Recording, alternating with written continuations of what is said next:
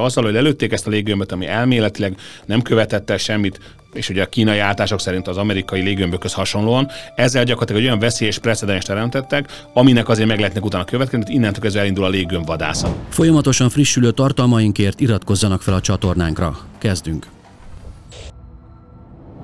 Tiszteltek, köszöntöm a Mandiner világrend hallgatóit, nézőit. Maráci Tamás vagyok, a Mandiner munkatársa. A mai adásunkban pedig a kínai kémtevékenységekre, kiber támadásokról és eh, hőlékballonokról fogunk beszélgetni. Aki vendégem lesz a téma átbeszélésével, Somkuti Bálint biztonságpolitikai szakértő, az MCC geopolitikai műhelyének kutatója Bálint. Köszönöm, hogy bejöttél hozzánk. Üdvözlöm hallgatókat, néző nézőket. Ugye az elmúlt eh, egy hétnek a nagy történései az nyilván az ukrajnai háború mellett ez a nagy duranás volt, ami tényleg nagy duranás, 18 ezer méter magasban volt egy lelövés, sőt most már négy objektumnak a lelövése. Ugye az első az dél partjainál lőtték le, az éppen az Atlanti óceánba kutatják az amerikai szakemberek a maradványait. Az egy másik objektum az Alaska környékén volt, szintén egy viharos területen esett le, és van két, egy kanadai Yukon területen lelőtt és a Hurontó felett a napokban lelőtt objektum, amelyekről utolsó kettő nem tudnak, Alaszkait megtalálták, de még nem tudják felkutatni, és a dél-karolina Karolina partjainál lehullott objektumról már azért valamennyit tudunk. Csak az a kérdésem, hogy mit?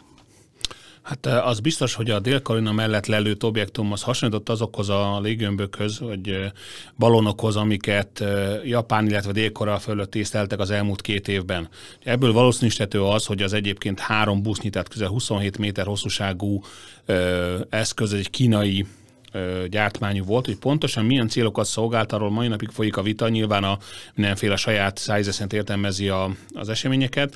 Figyelembe véve a bizonyos jellegzetességét ennek az eszköznek valószínűleg, hogy valóban egy megfigyelő műhold volt, vagy kém, nem megfigyelő léggömb volt, bocsánat, ezt gyakran keverik a, maguk a szakértők is például én. Például én is a bevezetőben állandóan műholdat akartam mondani. Erre ez, egy az emberek, ez egy, ez egy új eszköz egyébként. Tehát az 50-es években volt egy hasonló próbálkozás az Egyesült Államok részéről, tengertjárókról is engedtek föl kémléggömböket, az út, azonban utána az akkor még meglehetősen kezdetleges kommunikáció miatt nagyon nehéz volt a, az eszközök által készített fényképeknek a visszaszerzése. Ugye manapság ilyen probléma nincs, és inkább az a meglepő, hogy ezek az eszközök csak most kezdtek elterjedni. Ugyanis a, a léggömbök egy olyan ö, területen repülnek, ami egy joghézak gyakorlatilag a nemzetközi jogrendbe.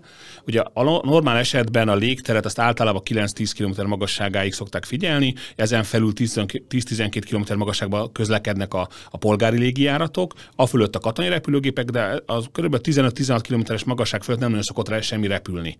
Úgyhogy ezért okozott nagy meglepetést, amikor ez az eszköz megjelent kb. 18 ezer méter magasságban ö, először Alaszka, majd Kanada felett, és igazából utólag követték vissza az útvonalát, mert valójában Montana felett észlelték, ahol gyakorlatilag az Egyesült Államok légeinek egy nagyon komoly légibázisa van, ahol a interkontinentális balisztikus rakétának egy jelentős részét tárolják. És akkor vették észre szabad szemmel ezt az eszközt, amikor ott lebegett nem közvetlenül a légibázis fölött, de nem messze tőle napokig. De miért, miért szabad szemmel vették észre? Az Egyesült Államok légvédelme vagy radarrendszer ezt nem jelzi? Tehát túl magasan van, vagy nem teljesen világos, hogy ezt a légvédelmi nem vette észre korábban? Hát egy nagyon nagy méretű tárgyal van szó, tehát elméletileg észlelni kellett volna, csak két szempont miatt valószínű, hogy ha látták is, nem foglalkoztak vele.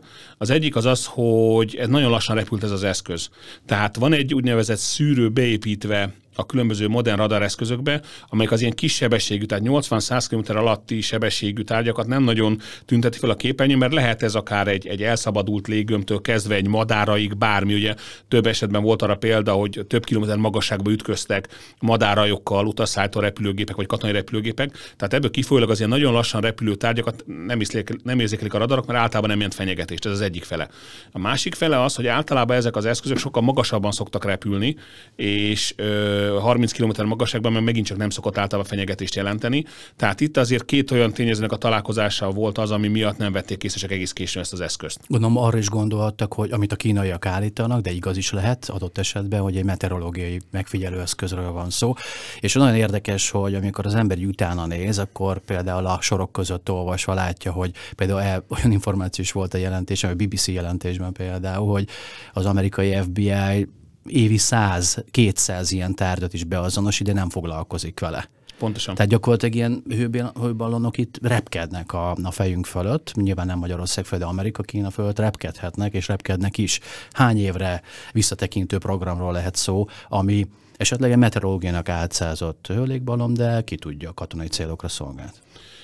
Erről egész pontos információk nyilvánvalóan nincsenek. Ami sokat elárul egyébként az, hogy van egy Popular Mechanics nevű angol nyelvű folyóirat, amilyen érdekes technikai újításokkal, újdonságokkal foglalkozik, és ebben 2021 elején megjelent egy cikk, ami arról szólt, hogy két amerikai cég is foglalkozik azzal, hogy kifejezetten lopakodó műholdakat fejleszen ki. A lopakodót azt kell érteni, hogy magának a ballonnak, tehát a felajtóerő termelő gyakorlatilag egy zsákszerű textilbe vagy ami hasonlóanyagból készült résznek, ennek a, az anyaga az áttetsző, nem átlátszó, hanem áttetsző. Tehát gyakorlatilag a, a, a fény nem törik meg rajta, illetve nem veri vissza a fényt, hanem valamilyen szinten szűrten, de átengedi. Ebből kifolyólag alulról magát a légömböt, ugye a, a kínai légömböt is maga az a nagy fehér ö, ö, gömbrész árulta, és nem az alatta lévő viszonylag kisebb technikai berendezés.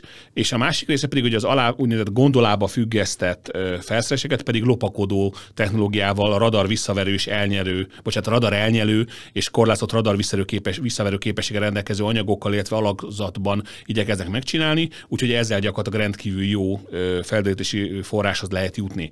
Ugye ez egy évvel ezelőtt megjelent ez a cikk, és akkor került újra az érdeklődés középpontjába, vagy akkor került igazán az érdeklődés középpontjába, amikor a kínai légőmöt megfigyelték az Egyesült Államok felett. Ha már akkor a végszó az volt, hogy az Egyesült Államok felett ezt megfigyelték, és le is lőtték, és a, a, például ma megtalált szenzorból, antenna maradványokból, és majd meglátjuk, hogy még mit találnak. Az amerikaiak most biztosítva, vagy bizonyítva látják azt, amit már napok óta állítanak, hogy ez nem egy meteorológiai szerkezet volt, hanem egy katonai célú megfigyelő eszköz. Gondolom, te is ezeket olvasod, hogy ebből te mit szűrsz le, hogy ez száz százalék, amit az amerikaiak állítanak, vagy van egy bizonyos tévedési lehetőség, ami, esetleg a manip- politikai manipuláció, kommunikációs manipuláció az amerikai kezében van. Tehát olyannal vádolják Kínát, ami nem igaz.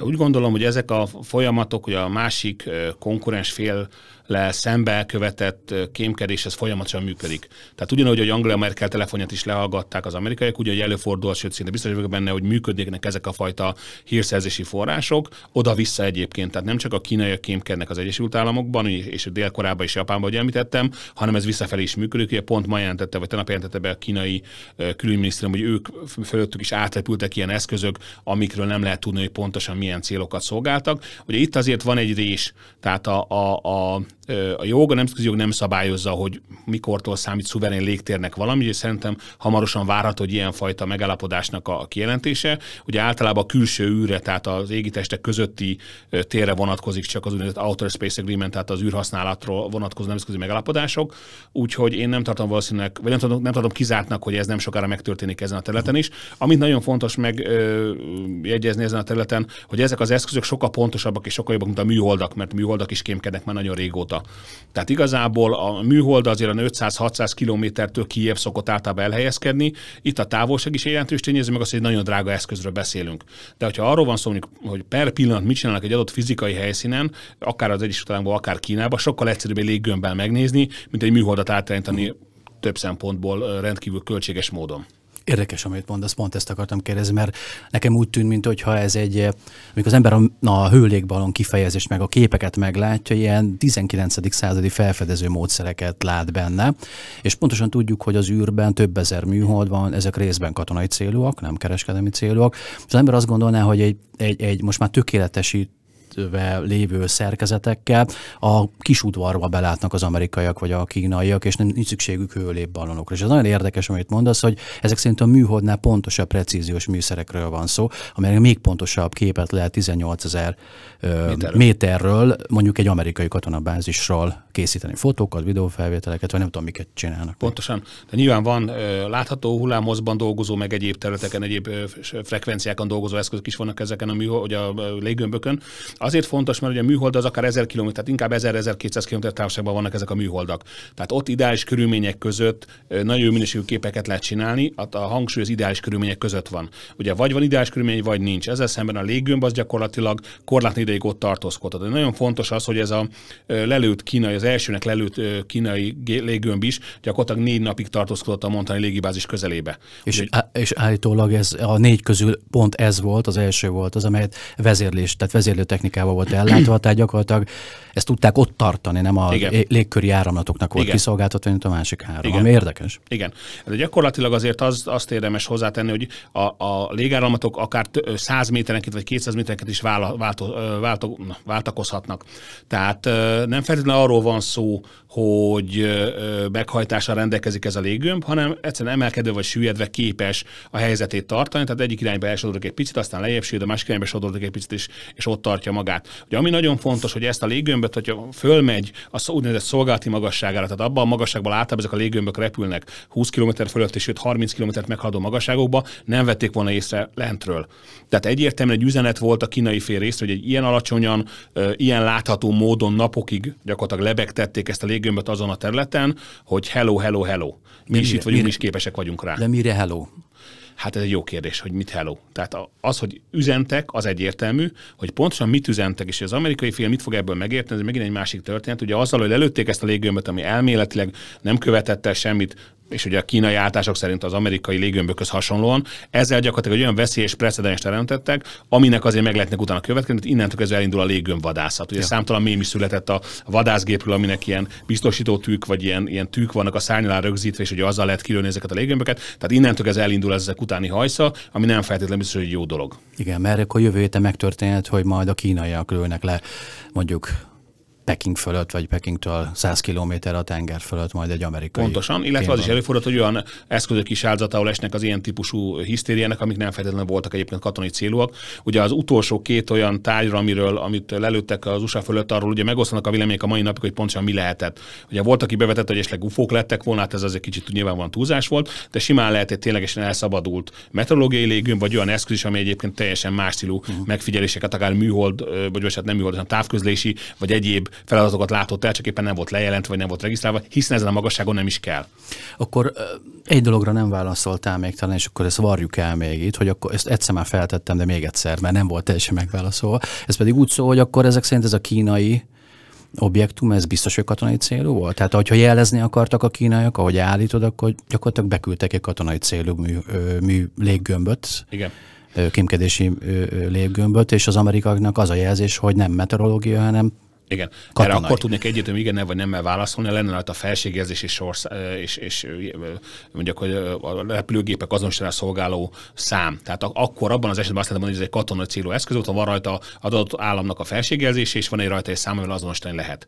Akkor lenne egyértelműen katonai célú, de a jelekből ítélve az volt. Tehát nem lehet egyértelműen kijelenteni, de nagyon valószínű, hogy az volt. És amit a kínai külügyi szóvivő mondott, az amerikai vádakra válaszolva, tegnap, vagy tegnap, talán tegnap volt ez, hogy Amerika 2022. januárja óta tízszer hatolt be a légterünkbe, ugyanilyen kémtevékenységet végző lufikkal. Ezt akkor te elfogadod? Tehát ez, ez egy valóság? Tehát ez nem csak egy blöff a kínai külügy részéről és egy visszavágás, egy zavarkeltés a kommunikációban, ez egy konkrét állítás volt, amit adott esetben bizonyítani tudnak. Valószínűleg tartom, hogy igen, nem minden kétséget kizáróan igaz, hiszen miért csak most álltak vele elő, vele elő, de hasonlóan ahhoz, hogy, hogy ilyen esetekben ugye mindig van egy előkészített forgatókönyv, tehát nyilván egy lépés ellenlépés folyamatot látunk. Nagyon furcsa lenne, és a saját hitelességüket komolyan alásnák, hogyha hirtelen hasonlítva bemondanának egy számot, és utána valamilyen kitalált történettel próbálnak a saját igazukat igazolni. Tehát valószínűleg lehet e mögött egy, egy olyan bizonyíték, amit be tudnak mutatni, sőt, szinte biztos, hogy van mögött mögötte valamilyen bizonyíték. Aztán, hogy a képen látható eszközt, azt elfogadjuk egy amerikai vagy sem, a valóstiságát mennyire tudjuk igazolni, ez egy másik történet, de ez már inkább a propaganda vagy a, vagy a narratívák küzdelmének a része. Tehát az, hogy mi ezt megtudtuk, ez vagy annak köszönhető, hogy a kínaiak jelezni akartak, és ezért a nyilvánosság most Amerikában, Kínában, Európában, az egész világon ezt megtudta, hogy ilyen tevékenység van, vagy pedig egy baleset történt, túl lejjebb ment a magasságba, és az amerikaiak kiszúrták, és így most ez így kiderült. De akárhogy is van, a, most megtudtuk azt, hogy ez a tevékenység ez, ez, ez évek óta zajlik. Ez így van. Mi, milyen tevékenység zajhat még így, akár a légkörben, miféle eh, kínai kémtevékenység, milyen módszerek vannak, ami, amiről esek nem tudunk, de mondjuk te szakértőként tudsz, de mondjuk én nem feltétlenül vagyok tisztában vele. Én eh, engem nagyon érdekelnek az azonosítatlan repülőtárgyak. Eh, nem tartom minden kétséget kizáróan bizonyítottnak, hogy ezek idegen eredetűek, de az, hogy mi az, ami repül, és hogyan repül, és mit csinál, az nagyon érdekel és az Egyesült Államok fegyveres erői különböző civil szervezetek nyomására elkezdték nyilvánosságra hozni azokat a megfigyeléseket, azokat az észleléseket, amikkel rendelkeznek, és ha jól emlékszem, 2017-ben volt egy nagyon-nagyon érdekes eset, amikor egy ilyen helikopter méretű fehér hengeres tárgy perceken keresztül lebegett egy amerikai hadihajó felett. És engem az, az, ami igazán érdekesebb a történetben, hogy az amerikai hadihajó nem reagált rá agresszívan. Tehát nem próbálta meg lelőni, nem próbálta meg elhessegetni, nem próbálta meg figyelmeztetni, hanem egész egyszerűen megfigyelte. És ezt, ezt dokumentáltak is. Egyébként van ráadásul van egy, egy ö, ö, kifejezetten erre a célra létrehozott szervezet amerikai hadihajókon, amely fotó és videó dokumentációt készít ezekről az észlelésekről. Tehát valószínűleg tartom, hogy úgy az amerikai, mind a kínai félre jutottak a repülésnek olyan módozataihoz, amit nem vettek még nagy, nagy dobra, nem hoztak nyilvánosságra, csak ezt mindenki sejti a másikot, de senki sem tudja pontosan. És ezért történhetett az, hogy egyébként ez egy, egy amerikai uh, Arleigh Burke romboló volt, ráadásul a haditengerészet kifejezetten kijelölt uh, gyakorló területén volt a csendes óceánban. Tehát nem arról hogy a nyílt tengeren találkozott valamivel, hanem kifejezetten egy katonai célra igénybe vett, a térképeken jelzett területen volt ez a találkozás, ami azért több, mint gyanús hogy, hogy nem tettek semmilyen ellenintézkedést. Van egy másik hasonló történet, szintén egy hadgyakorlati repülőgéphorzók is érintve voltak, és fölküldtek egy F-18-as vadászgépet, amire gondosan többször figyelmeztetik a kapitány, hogy semmiképpen ne legyen rajta fegyver, amelyik közelről megfigyelt az eszközt, ami utána a pilóta jelentése szerint csak lelassult, és belezuhant a tengerbe, majd eltűnt. De nem, nem iránytalanul, hanem konkrétan leszállt a tenger, és majd a tenger alatt folytatja az, folytatta az útját. Tehát ezek amerikai haditengerészet által rögzített esetek, nem tartom valószínűleg mondom, hogy ufók lennének, vagy idegenek, vagy idegen hatalmak, vagy bármi, valószínűleg valamelyik földi államnak van egy olyan repülés technológiai újítása, ami azért még nem látott nyilvánosságot. De néha nyilvánosságot látnak olyan esetek, például, ami napokban történt, egy Fülöp-szigeteki járőrhajó találkozott egy kínai cirkálóval, azt hiszem a kelet-kínai tengeren, Igen. egy vitatott hovatartozású felségvize, talán határzónában, és lézerfegyverre megvakították néhány pillanatra a matrózokat, illetve a legénységet, akik visszafordultak a saját felségvízükre. Megint egy olyan eszköz, amit nem nagyon szoktak bevetni, és megint megvillantja azt, hogy Kína időről időre, ahogy előbb példákat is mondtál, megvillantja azt, hogy milyen van, és azt tudjuk, hogy a kínai fegyverkezés az elmúlt tíz évben az ilyen exponenciálisan nőtt. A védelmi költségvetésük a csillagos egekben van, új fegyvereik vannak, de még nem vetették be, mint, nem úgy, mint az oroszok. Igen. Eh, hogyan látod a kínai fegyverkezésnek a mienségét? Én úgy gondolom, hogy a, a nagyon érdekes azt a módszertant figyelni, hogy a kínaiak fejlesztik az erőiket.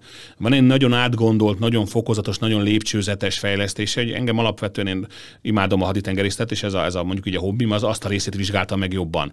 És ott például nagyon jól látszik, hogy pontosan tisztában vannak azokkal a korlátokkal, amiket egy új technológia bevezetése, most konkrétan repülőgéphorzókra gondolok, jelent a számukra. Tehát például, amikor a, a repülőgéphorzók kötelékek, ugye az első már nem gyakorlónak nevezett nevezett, vagy nem kiképzett nevezett hordozójuk a, a Type 003-as neve, most nem jut az eszembe, elhajózott egy kötelékkel a Japán mellett, akkor is ügyeltek arra, hogy a repülőgépeknek a határtávolságon belül maradjanak. Ráadásul olyan hatótávolságán belül, amelyik, amelyiket akkor tudnak teljesíteni, nincs rajtuk póttartály. Tehát felszállt a repülőgép viszonylag alacsony súlya a nélkül, és ha ne Isten valami nem tud van leszállni a hordozóra, akkor el tud volna repülni a kínai szárazföldre. Tehát ezek a nagyon óvatos, nagyon lépésenkénti, nagyon egymás egymásra épülő lépésekből álló stratégiát követik a haditengerészet építésekor, és ez látszik egyébként ebben a, a Fülöp-szigeteki esetben, hogy elméletileg a, lézer ebben az esetben nem halálos fegyvernek minősül. Nyilván van egy erősebb energiafokozatú változat, és amikor már akár fizikai kárt, akár emberi életben tud, vagy emberi életben, vagy egészségben tud kárt okozni, de ebben az esetben csak egy figyelmeztetés volt, de sokkal jobban tették volna, a figyelmeztető lövést adtak volna le, mert azt azért félre lehet érteni. Tehát egyrészt látszik az, hogy erre határozottabban, egyre következetesebben képviselik az érdekeiket, másrészt pedig látszik az, hogy ezt igyekeznek azért egyre finoman csinálni. Tegyük hozzá azért a politikai vezetésnek a, a, a hangneme azért egyre durvábban és egyre keményebben ö, ö, követelőzővé tud válni, különösen olyan helyeken, mint például a dél tenger, de azért alapvetően katonailag még nem jelentettek fenyegetést, vagy nem mutatkoztak fenyegetően több területen, kivéve a dél-kelet, dél-kelet kínai, dél-kelet kínai te, szigeteket kivéve. Elképesztő egyébként ez a, ez a technológiai verseny, ami a távol-keleten van, és az jutott még eszembe, hogy említetted Japánt is, illetve hát ugye Kína határvitában van nem csak Japánnal, de az előbb említett Fülöp-szigetekkel. Vannak ezek a korallzátonyok, ahol a műhold felvételek szerint gyakorlatilag kis kikötőket, hadi kikötőket építenek, hogy minél távolabb tudjanak eljutni a gondolom üzemanyag feltöltéssel egészen a Japánnak a túloldaláig, a japán gazdasági övezetbe is. És az, az jutott még eszembe, hogy amikor mondod, hogy óvatosak, akkor vannak ilyen ellenpéldák, ami, ami nem lehet tisztán érteni. Például az, hogy amikor Tajvan partjának közelébe, Tajvani felségvizem, bár ők nyilván nem fogadják ezt, meg Kína gyarmatának tartják, vagy tartományának, hogy gyakorlatok tartottak mondjuk tavaly nyáron, akkor például a japán partok közelébe csapódtak be balisztikus rakéták, amit egyszerűen nem lehet úgy értelmezni, hogy véletlen volt. Tehát vannak ilyen szurkapiszkálások Japán fele, amely pedig egy erős állam, ráadásul amerikai katonai szövetségben van. Hogy Kína fokozatosan tolja ezt a határt arrébb, hogy hol lesz ez a határ, hogy látod, mert itt van az ukrajnai háború. Kína nyilván egy precedens értéket lát benne, hogyan lehet egy státuszkót felrúgni, és vajon Kína mikor jut el arra pontra, hogy ezzel a hadsereg birtokában ezt a státuszkót a távol-keleten felrúgja? Előbb vagy utóbb megvan a veszi annak, hogy egy terjeszkedő hatalom, ugye ebben az esetben Kína összeütközik a hegemonnal, ami ebben az esetben az Egyesült Államok. Kicsit visszatérve egyébként a, a dél-kelet-kínai Mm, zátonyokra, illetve támaszpontokra. Van egy fogalmat úgy hívnak, hogy A2AD, Anti-Access Area Denial, tehát gyakorlatilag mond, azt magyarul úgy lehetne fordítani, hogy a hozzáférést meggátló koncepció, ami abból áll, hogy kiépítenek egy bázis, ami elméletileg békeidőben nem jelenthet fenyegetés senkinek, a majd oda nagyon gyorsan, nagyon komoly haditechnikai eszközöket telepítenek, légvédelmet, elektronikai zavaró eszközöket, ahogy említetted, hajóbázisokat is kiépítenek, kikötőket, stb. stb. stb. És ezzel gyakorlatilag olyan buborékokat hoznak létre, amiket utána össze lehet kötni egy egységes védelmi rendszeré. Úgyhogy ez a, ez a folyamat folyik, ugye két ilyen szigetlánc van egyébként, első és második láncnak is szokták őket hívni. Ugye a második az jelentősen kijebb van egyébként, az már egy nagyon problémás terület lesz. Ez a terület igazából olyan kisebb vagy közepes hatalmaknak a a felségvizén fekszik, mint Vietnám, Fülöp-sziget, vagy éppen Malajzia. Tehát ott igazából nem nagyon ütköznek komoly ellenállásban, mert az erőviszonyok nem a számkor kedvezőek. Ugye ezért szokott az amerikai haditengerészet úgynevezett Freedom of Operations, Freedom of Navigation Operation, tehát, tehát a, a navigáció szabadságát elősegítő műveleteket végezni, amiket FONOPS-nak szoktak rövidíteni, és akkor ilyenkor szokott előfordulni az, hogy összeütközés közeli állapotba kerülnek. Visszatérve Tajvanra, Tajvant Kína hivatalosan egy saját szakadár területének tekinti, úgyhogy innentől kezdve az összes olyan ö, érv, amit elmondtál, az kínai szempontból úgy néz ki, hogy ők a saját területükön azért azt csinálnak, amit akarnak. Az egy dolog, hogy egy helyek közel szuverén államnak a biztonságát és a, a tengeri hajózást veszélyeztetik ezzel, de ez egy erőfitoktatás. Előbb vagy utóbb elkerülhetetlen, hogy legyen egy olyan össze, összeütközés ebből, amikor túl sokat ö, ö, gondolnak arról, hogy meddig mehetnek el, de úgy folyamatosan azt látszik, hogy ahogy a, a Fonopszal az Egyesült Államok, úgy a Kína ezekkel a hadgyakorlatokkal feszegeti a határait, šeit Sajnos megvan az esélye, hogy előbb-utóbb ebből egy komoly összeüt, összeütközés lesz, amiből valószínűleg fegyveres konfliktus, és akkor fog kiderülni, hogy meddig mehet el Kína. Tehát most már azok az idők sajnos elmúltak a nemzetközi rendszerbe, ez több szereplős játék nem lehet azt mondani, hogy egy vagy másik játékosnak a lépései miatt, amikor ö, ö, tárgyalásos úton ezeket az érdekkülönbségeket lehetett rendezni, egyre inkább sajnos az látszik, hogy a világ a fegyveres konfliktusok felé halad. Ne, bízom benne, nem ez a harmadik világháború, mert azért közvetlen összeütközés két hatalom között mindig azzal fenyeget, hogy atomháború lesz belőle, ugyanis egy atomhatalmat nem lehet a sarokba szorítani. Tehát az atomfegyvernek az a lényege, hogy nem veszíthet el egy háborút sem, hiszen abban az esetben atomfegyverrel válaszol, ami gyakorlatilag a végső érv is lezárja a konfliktus végeredményben ezek az összefügg, tehát a végtelenbe tudunk útelágazódások vannak a végtelenbe ebből a beszélgetésből, de az jutott eszembe, két hete készítettem egy interjút a japán űrkutatási hivatalnak az alelnökével, és aki, aki azt mondta egyébként váratlan módon, hogy, hogy amit, a, amit a CIA volt igazgatója is mondott, hogy 5-6 éven belül Kína lépni fog, tehát nem csak a vakvilágba fejleszti a fegyvereit, hanem ezt, ahogy az oroszok lépni fog katonailag, és valamiféle expanzió lesz, és offenzív a Kína részéről. A japánok is így látják, félnek is ettől, és ez az alelnök azt mondta nekem, hogy ha Japánt Kína megtámadná, akkor egyelőre tisztában vannak azzal, hogy az Egyesült Államok nagyon erős haditengerészet és egyéb fegyverzet réven, bár ugye a mennyiségi fölény azért már a, a kínaiaknál van. Azt mondja, hogy az űr, űrből indítanák a támadást. Tehát lenne egy GPS rendszer elleni áthangolt kibertámadás, a minisztériumi rendszerekkel összeomlasztanák a, a japán technológiát, és utána egy katonai támadást. Tehát gyakorlatilag az űrből azt mondja ő, hogy az, az űrben lévő katonai műholdakból érkezne az első csapás a GPS rendszerekre, és utána jönne csak a terep. Tehát gyakorlatilag ami, amit mi észlelünk, és foglalkozunk a hadihajókkal, stb. sokkal nagyobb rendszerről van szó, amit te biztos jobban ismersz. Egészen félelmetes ez. Hát gyakorlatilag ez a, a, ez a koncepció, ez már a blitzkrieg megjelent. Tehát a, a, a Blitzkrieg sem alapvetően arra törekedett, hogy az ellenséges erőket verje meg, hanem a, a küzdelemnek vagy a harc folytatásnak a lehetőségét igyekezett elvágni és megszüntetni. Tehát bekerítette, elvágta az utánpótlásokat, megzavarta a kommunikációt, és olyan helyzetbe hozta a, az ellenséges alakulatokat, ahonnan már nem nagyon tudtak harcolni, vagy legalábbis nagyon nehezen tudtak folytatni a küzdelmet. Ugyanez a mondjuk így információs fölényben megjelenő koncepció érhető tetten ezen, a, ezen az elképzelésen is egyébként. Tehát a, a modern hadihajók, bár egyébként a mai napig folyik a haditengerészetekben kiképzés, ahol lehet a régi hagyományos szextáns és egyéb műszerek, segí- vagy igen, műszerek segítségével navigálni, de azért alapvetően a, a, a hadihajók voltak az elsők, amik a GPS-t használták. Tehát a legelső felhasználás a GPS-nek az egyetlen a fegyveres erőké volt.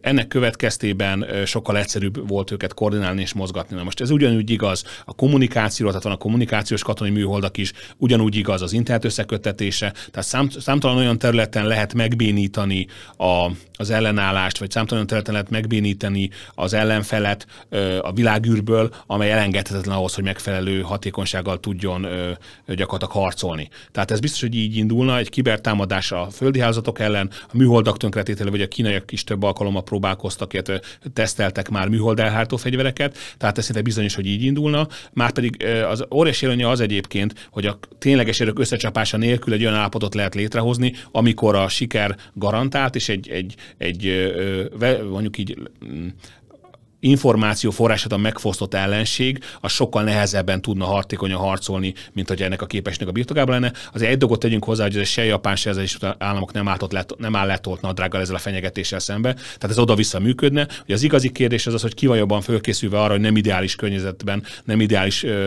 ö, feltételek mellett harcoljon, és azért azt látszik, hogy az Egyesült Államok igyekszik fölkészülni arra, hogy, hogy a szárazföldi hadseregben is elindult annak a kiképzése, hogy GPS segítsége nélkül a hagyományos tájoló és térkép segítségével tájékozódjanak a katonák, hogy az a nagyon kényelmes álláspont, hogy minden a rendelkezésükre áll, az megszűnhet, de ezt még nem lehet eldönteni, hál' Istennek tegyük hozzá, küzdelem nélkül, hogy ki van jobban fölkészülve erre a helyzetre.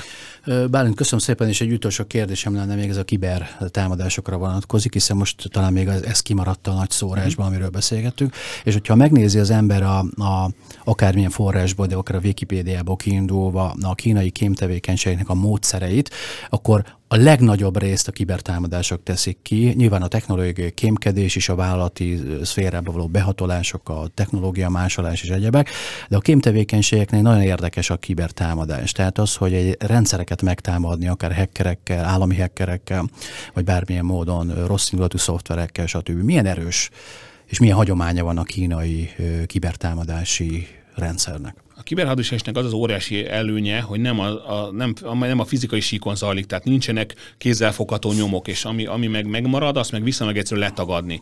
Tehát nyugodtan lehet azt mondani, hogy nem az állami XY szerv követel a támadást, hanem kínai hekkerek, akiket majd el fogunk kapni egyszer. Miután a, az internet gyakorlatilag anonim módon működik a mai napig, ebből kifolyólag szinte korlátlanak a lehetőségek. Ugye a, ö, már a 90-es évek elején az internet, vagy a 90-es évek közepén, bocsánat, az internet létrejöttével voltak ilyen támadások, vannak ilyen fantázia nevű hacker támadások, mint a Titán eső, meg ilyenek.